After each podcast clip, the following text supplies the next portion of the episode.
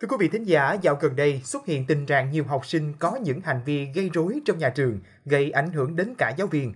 Đáng chú ý, mới đây tại trường trung học cơ sở Văn Phú, huyện Sơn Dương, tỉnh Tuyên Quang, một số học sinh đã có hành động bạo lực, vi phạm đạo đức nghiêm trọng đối với một nữ giáo viên, gây bức xúc dư luận.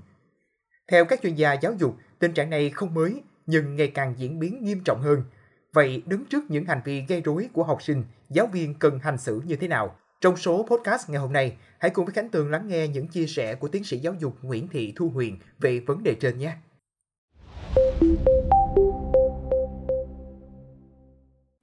Đi qua nhiều quốc gia, tôi đã chứng kiến không ít những tình huống mà giáo viên phải hết sức kiên nhẫn với các hành vi gây rối của học sinh.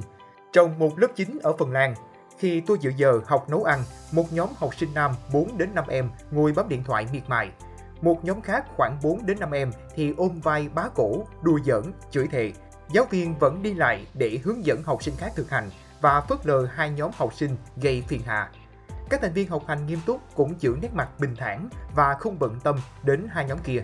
Thỉnh thoảng, giáo viên chỉ đến vỗ nhẹ vào vai của các em như ngầm bảo, giảm âm lượng xuống và các em có vẻ nói nhỏ lại. Cuối giờ, tôi thấy giáo viên có một bản ghi chú. Tôi hỏi cô ấy định làm gì với bản ghi chú đó. Cô ấy nói sẽ có các biện pháp xử lý mạnh mẽ hơn với các em học sinh kia, nhưng không phải là đối đầu với các em trong giờ học. Biện pháp cứng rắn nhất đó là báo với ban giám hiệu và từ chối cho các em vào lớp học, cho đến khi các em biết cách cư xử đúng chuẩn mực hơn. Ở Hungary, trong một lớp 10, có một học sinh nói liên tục trong giờ học và thường xuyên đề nghị giáo viên cho ra ngoài. Giáo viên có đáp lời khi các câu hỏi liên quan bài học và từ chối cho học sinh ra ngoài. Cách cô nói chuyện khá hài hước nhưng cũng rất kiên quyết. Đến giữa buổi, học sinh cứ loay hoay với chiếc điện thoại. Cô cầm một cái rổ đi xuống và đề nghị học sinh bỏ điện thoại vào rổ rồi cô mang lên bàn giáo viên. Nét mặt của cô vẫn rất bình thản, không chút tức giận, cũng không có câu nói la mắng hoặc phán xét nhân cách của học sinh. Khi rời lớp, cô nói với tôi, với các bạn tuổi dậy thì, nhiều hành vi bộc phát, có khi chính các bạn sau đó cũng không hiểu vì sao mình hành xử kỳ cục hoặc sai trái như vậy. Tuy nhiên, tại chính thời điểm đó, quá khó để các bạn kiểm soát hành động của mình và các bạn cần người lớn bao dung giúp đỡ các bạn. Việc rèn luyện kỹ năng quản lý cảm xúc, xử lý vấn đề, giao tiếp của giáo viên phải được chú trọng.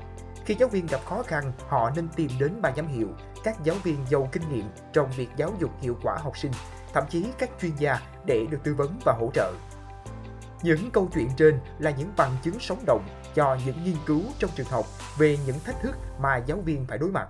Không thể quản lý được hành vi của học sinh cũng là nguyên nhân nổi cộm khiến giáo viên Anh, Mỹ bỏ nghề. Hành vi không phù hợp của học sinh thì ở độ tuổi nào cũng có. Tuy nhiên, các hành vi thử thách sự kiên nhẫn tối đa của người lớn thường đến từ các học sinh trung học, tức tuổi dậy thì.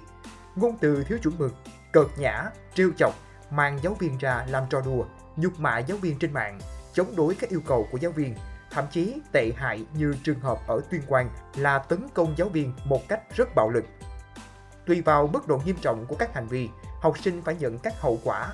Nói một cách bình dân là bị phạt, tương ứng như nhắc nhở, cảnh báo, cấm túc trong và sau giờ học, đình chỉ học, lao động công ích, xin lỗi công khai, hoàn thành các giờ học lại nội quy nhà trường. Điều này có nghĩa khi học sinh có hành vi vi phạm chuẩn mực, chắc chắn các em phải chịu trách nhiệm cho hành vi của mình. Các hậu quả, hình phạt này được công bố rõ ràng trong quy định của nhà trường và được phổ biến đến cả học sinh và phụ huynh từ đầu năm, cũng như thường xuyên được giáo viên chủ nhiệm nhắc lại. Khi học sinh nhận các hậu quả ở mức cảnh cáo trở lên thì phụ huynh luôn được thông báo hoặc mời đến trường họp cùng giáo viên. Điều thứ hai, việc phạt chỉ có hiệu quả khi đi kèm với các biện pháp hướng dẫn sửa đổi một cách tích cực từ giáo viên. Giáo viên muốn có ảnh hưởng tích cực với học sinh thì cần dành thời gian đáng kể để xây dựng mối quan hệ tốt đẹp với các em trong lẫn ngoài lớp học. Để được học sinh tin yêu, kính trọng thì giáo viên cần thấu hiểu đặc điểm của các em và tránh có những phán xét nhân cách vội vàng. Quý vị nghĩ sao về những thông tin trên? Hãy để lại ý kiến của mình bằng cách bình luận bên dưới nha. Cảm ơn quý vị thính giả đã lắng nghe số podcast ngày hôm nay. Đừng quên theo dõi để tiếp tục đồng hành cùng với podcast Báo Tuổi Trẻ trong những số lần sau. Còn bây giờ, xin chào và hẹn gặp lại.